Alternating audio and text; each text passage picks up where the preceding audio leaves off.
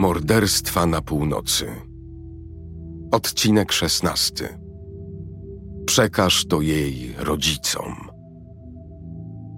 Kiedy znika dziecko, człowiek jest bezradny i zrozpaczony. Dotyczy to szczególnie najbliższych rodziców, rodziny, przyjaciół, ale także policjantów, śledczych, dziennikarzy i prokuratorów. Wszyscy są zszokowani i liczą na szczęśliwy finał. W 1989 roku zaginęła dziesięcioletnia Helen. Minęło 15 lat, nim rodzina, śledczy i cała Szwecja uzyskali odpowiedzi na pytania, kto ją skrzywdził i dlaczego.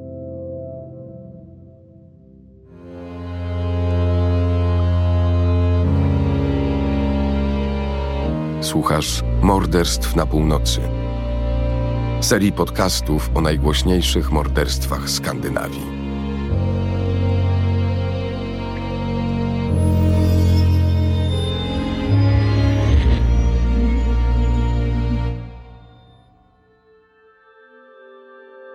Podcasty bazują na prawdziwych zdarzeniach, a zostały przeanalizowane przez Janę Agard i opowiedziane przez Paulinę Holz. Opisy wydarzeń powstały w oparciu o doniesienia medialne – Niektóre szczegóły pominięto. Powstrzymujemy się od oceniania zarówno zbrodni, jak i sprawcy. Wszystko zostało już osądzone przez wymiar sprawiedliwości. Prosimy pamiętać, że niektóre z opisanych tu szczegółów mogą wywołać silne emocje. Zwłaszcza dlatego, że mowa tu o życiu i śmierci autentycznych osób.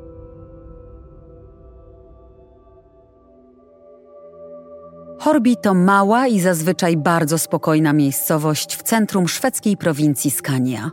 Pod koniec lat 80. mieszkało tutaj około 6 tysięcy mieszkańców, w tym rodzina Nilsonów.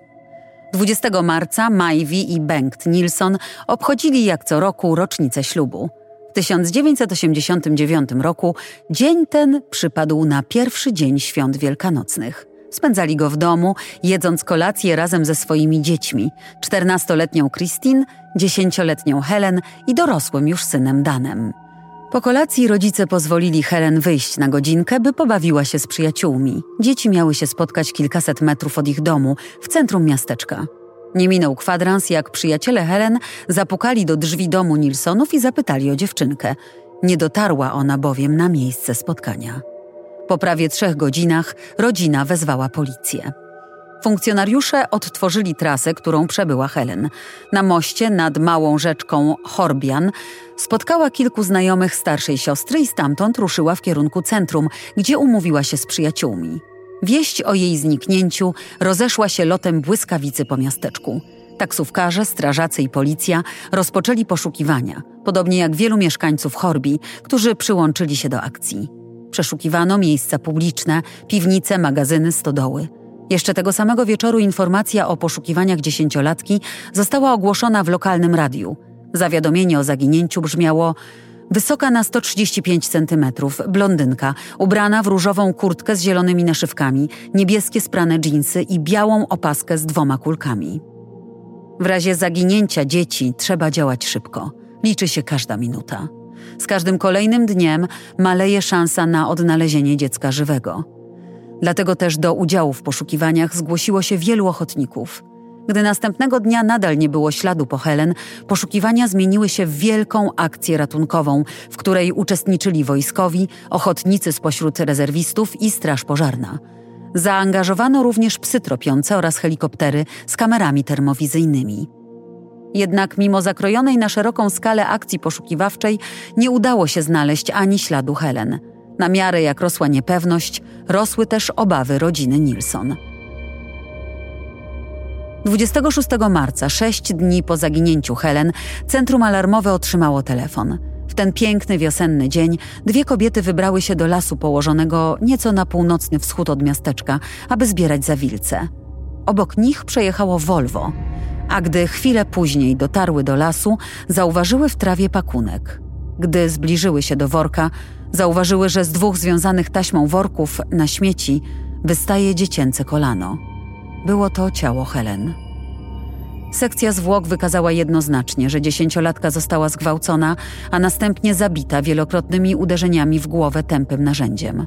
Sprawca oczyścił ciało, ale lekarz sądowy znalazł niewielką ilość spermy i choć technologia analizy DNA w tych latach dopiero się rozwijała, próbka została wysłana do laboratorium.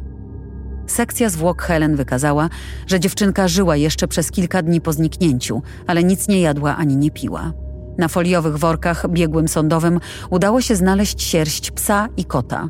Policja zamówiła sporządzenie profilu psychologicznego sprawcy. Był to miejscowy człowiek, znający miasto i okolice. Przewidywano, że w przyszłości wielokrotnie dopuści się przemocy seksualnej wobec dzieci czy młodzieży, lub mógł już mieć na sumieniu takie czyny.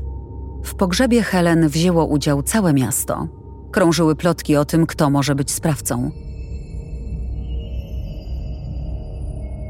Cztery miesiące później, 4 sierpnia 1989 roku, pewien emeryt zaparkował samochód na przydrożnym parkingu niedaleko miasta Wedema, około 50 kilometrów na północ od Horbi. Przyjechał tam wcześnie rano, bo lubił obserwować jelenie o świcie. Zamiast jeleni znalazł tego dnia nagie ciało młodej kobiety leżące w stercie śmieci tuż obok parkingu. Natychmiast zaalarmował policję. Szybko udało się ustalić tożsamość ofiary. Była to 26-letnia Jannika Egblad, młoda narkomanka, która pracowała jako prostytutka w Malmę. Zaginęła zaledwie dzień wcześniej, nie rozpoczęto więc jeszcze akcji poszukiwawczej. Była w końcu dorosłą kobietą.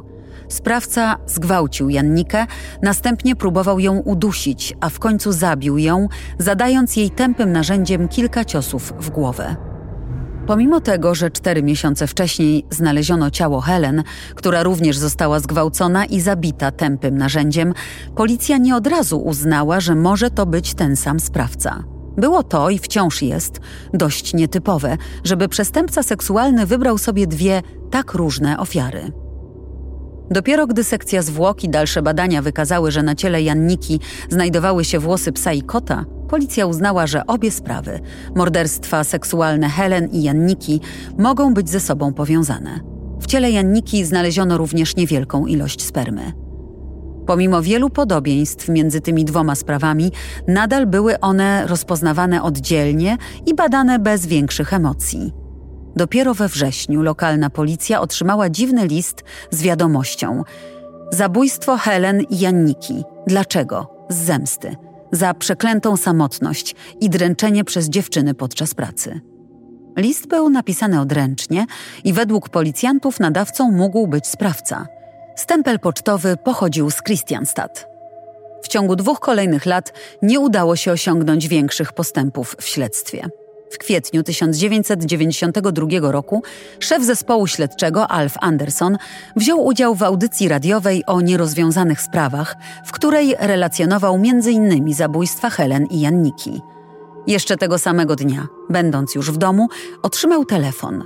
Nieznany mężczyzna twierdził, że to on we wrześniu 1989 roku wysłał na policję tajemniczy list. W tle Alf Anderson usłyszał odgłosy, które brzmiały tak, jakby mężczyzna stał na stacji kolejowej. Rozmówca posiadał szczegółowe informacje na temat zabójstwa Helen i Janniki, w tym czas śmierci Helen i miejsce, w którym znaleziono ciało Janniki na parkingu. Dzwoniący prosił również o przekazanie wiadomości rodzicom Helen. To był przypadek, że była to Helen. Przekaż to jej rodzicom. Tego samego wieczoru inspektor odebrał jeszcze cztery telefony od mężczyzny, który zaczął podawać mu również szczegóły, w jaki sposób spowodował śmierć swoich ofiar. Powiedział policjantowi, że zabił żelazną rurą, a dusił z użyciem nylonowej linki. Podczas rozmowy telefonicznej inspektor usłyszał w tle odgłosy, które mogły świadczyć o tym, że mężczyzna mógł dzwonić z dworca głównego w Malmę. Pomiędzy dwoma rozmowami telefonicznymi Alf Anderson skontaktował się z kolegami z Malmę i poprosił ich o natychmiastowe wysłanie na stację patrolu policyjnego, ale nie udało im się znaleźć mężczyzny. Dzwoniący podał dokładne szczegóły, które były zgodne z prawdą, przy czym większość z nich nie została podana do publicznej wiadomości. Policjanci mogli więc być pewni, że zgłosił się do nich sam sprawca. Jednak po tym wieczorze powiedział już najwyraźniej wszystko, co chciał powiedzieć. Komisarz Alf Anderson nie otrzymał od niego już więcej telefonów. Trop się urwał. Minęły kolejne cztery lata. Ze względu na brak postępów w śledztwie prowadzonym przez lokalnych funkcjonariuszy, w 1995 roku sprawę przekazano do kolejnej, większej jednostki Policji Kryminalnej w Malmę. Od morderstw minęło sześć lat. Śledztwo prowadził doświadczony inspektor Per Ake Akeson.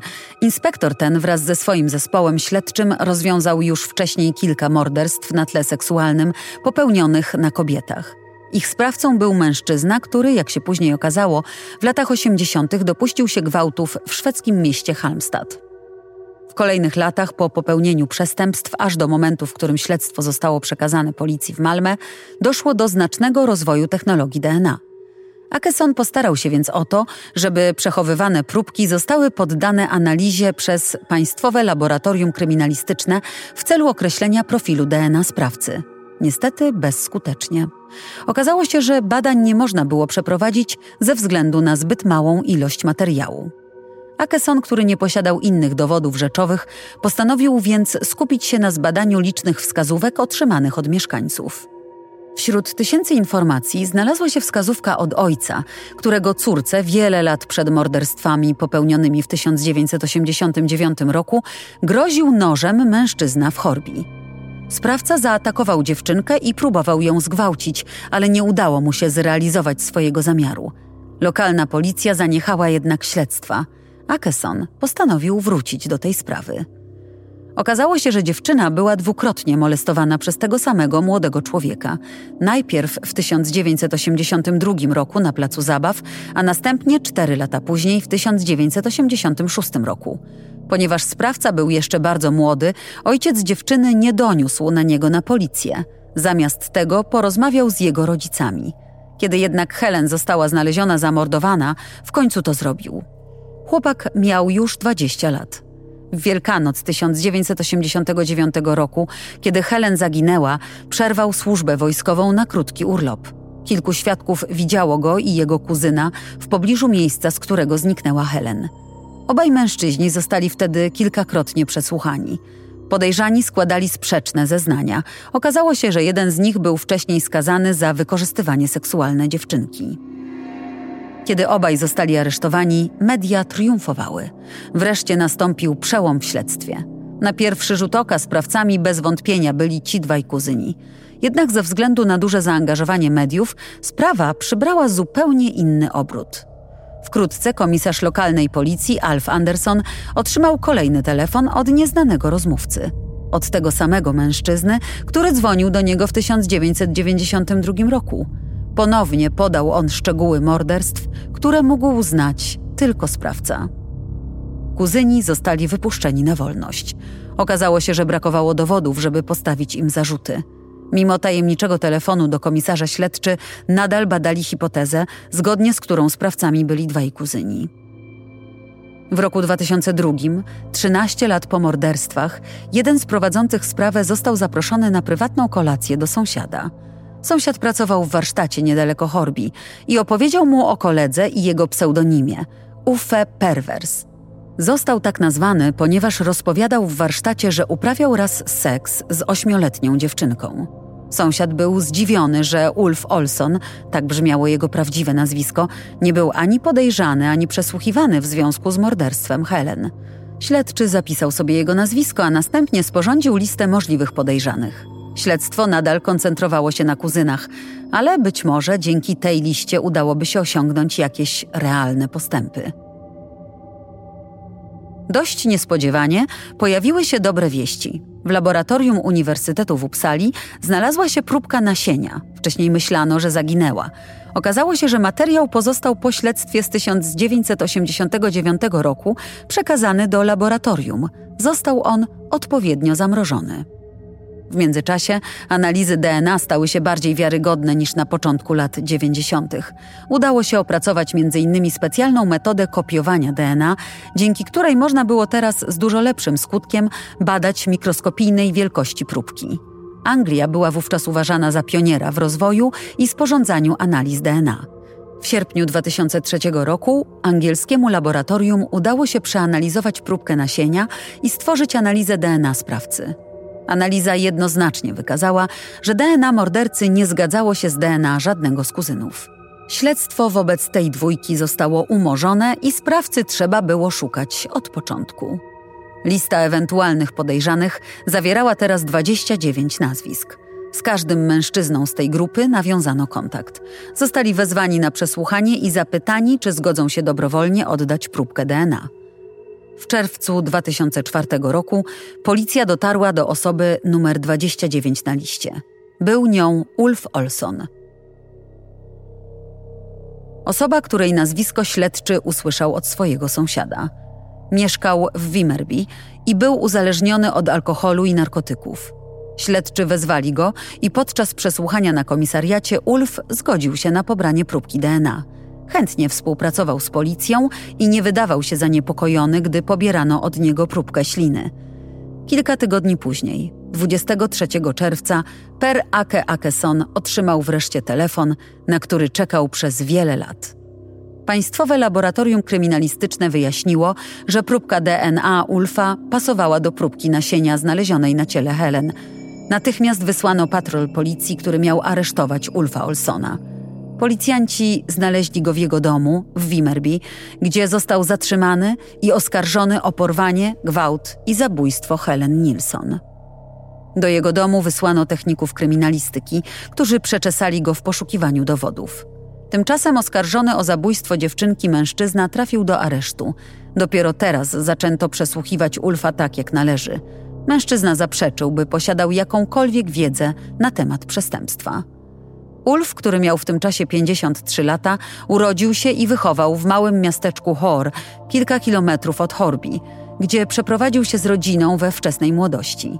On i jego trójka rodzeństwa mieli trudne dzieciństwo, byli ofiarami przemocy psychicznej i fizycznej, zwłaszcza ze strony matki. Jako młody człowiek Ulf został wcielony do marynarki wojennej i wypłynął na morze. Przez wiele lat pracował jako marynarz, podróżując po świecie, w tym po Brazylii. W Brazylii wykorzystał seksualnie ośmioletnią dziewczynkę, o czym opowiadał później w swoim miejscu pracy. Ulf nazwał to przestępstwo jednym ze swoich najlepszych doświadczeń seksualnych. Kiedy w wieku 25 lat wrócił do Szwecji, wyszkolił się na ślusarza. Podczas szkolenia poznał 16-letnią dziewczynę, z którą zaczął chodzić. Gdy skończyła 18 lat, wzięli ślub. Małżeństwo nie trwało jednak długo. Ulf miał szczęście. W pracy, w fabryce Hör, poznał niedługo nową partnerkę. Ożenił się z nią i urodził im się syn. Mężczyzna miał problemy z alkoholem i narkotykami, a ponadto wydawał się być niestabilny psychicznie. Jego rodzina miała psa i kota. Ulf co pewien czas wpadał we wściekłość. Przeszkadzało mu, że zwierzęta wszędzie zostawiają dużo sierści. W końcu zabił kota i kazał żonie po nim posprzątać. Kilka dni później zabił również psa. Incydenty ze zwierzętami domowymi spowodowały, że żona złożyła pozew o rozwód. Sąd przyznał jej wyłączne prawo do opieki nad synem. Ulf był wściekły. Przyznano mu jedynie prawo do nadzorowanych spotkań z dzieckiem. Oznaczało to, że mógł widzieć syna wyłącznie w obecności innej dorosłej osoby. Jego złość rosła, podobnie jak jego uzależnienie od narkotyków i alkoholu. Podczas gdy detektywi badali biografię Ulfa, technicy kryminalistyczni przeszukiwali jego domek letniskowy w Bokeslund. Znaleźli ślady, które przypominały zaschniętą krew. Zbadano pobrane w domku próbki skrzepniętej krwi i okazało się, że była to krew Janniki. Krwi było tak dużo, że przesiąkła między deskami podłogowymi a progiem drzwi. Nie udało się jednak znaleźć żadnych fizycznych śladów Helen. Oprócz zarzutu zabójstwa Helen, postawiono Ulfowi kolejny zabójstwa Janniki. Później okazało się, że Jannika i jedna z jej przyjaciółek pojechały latem 1989 roku do domku letniskowego Ulfa w Bokeslund w charakterze prostytutek. Przyjaciółka zidentyfikowała Ulfa jako jednego z klientów. Zeznała również, że miał on wśród prostytutek złą opinię jako niebezpieczny i ryzykowny. Pomimo tego obie przyjaciółki pojechały do jego domku letniskowego. Później Jannika pojechała tam również sama – nie wiadomo, czy właśnie w tę noc Ulf ją zabił. Policja prowadziła dalsze śledztwo i znalazła kilka innych poszlak, które świadczyły o tym, że sprawcą był Ulf. Znaleźli m.in. wyciąg bankowy, z którego wynika, że był na dworcu głównym w Malmę, gdy tajemniczy rozmówca zadzwonił w 1992 roku do komisarza Alfa Andersona. W listopadzie 2004 roku, pięć miesięcy po aresztowaniu, Ulf Olson został oskarżony przez Sąd Okręgowy w Lund o dwa morderstwa, o wyjątkowo poważne przestępstwo porwania i wykorzystywania seksualnego. Morderca nadal twierdził, że jest niewinny, ale ze względu na przemawiające przeciwko niemu dowody rzeczowe został skazany na dożywocie. Olson natychmiast odwołał się od wyroku, co doprowadziło do ponownego rozpatrzenia sprawy przez sąd w Skane i Blekinge w roku 2005. Również sąd drugiej instancji wydał wyrok skazujący, ale zamiast dożywotniego więzienia Ulf Olson został zamknięty w zakładzie dla psychicznie chorych. W klinice psychiatrycznej w Sundsvall spędził łącznie pięć lat i przez cały ten czas dowodził swojej niewinności – Napisał zarówno książkę, jak i blog, w którym relacjonował rzekomo słabe bezpieczeństwo prawne. 10 stycznia 2010 roku Ulf Olson odebrał sobie życie. Powiesił się w swoim pokoju po napisaniu tego samego ranka długiego listu pożegnalnego. Twierdził w nim, że został niesłusznie skazany.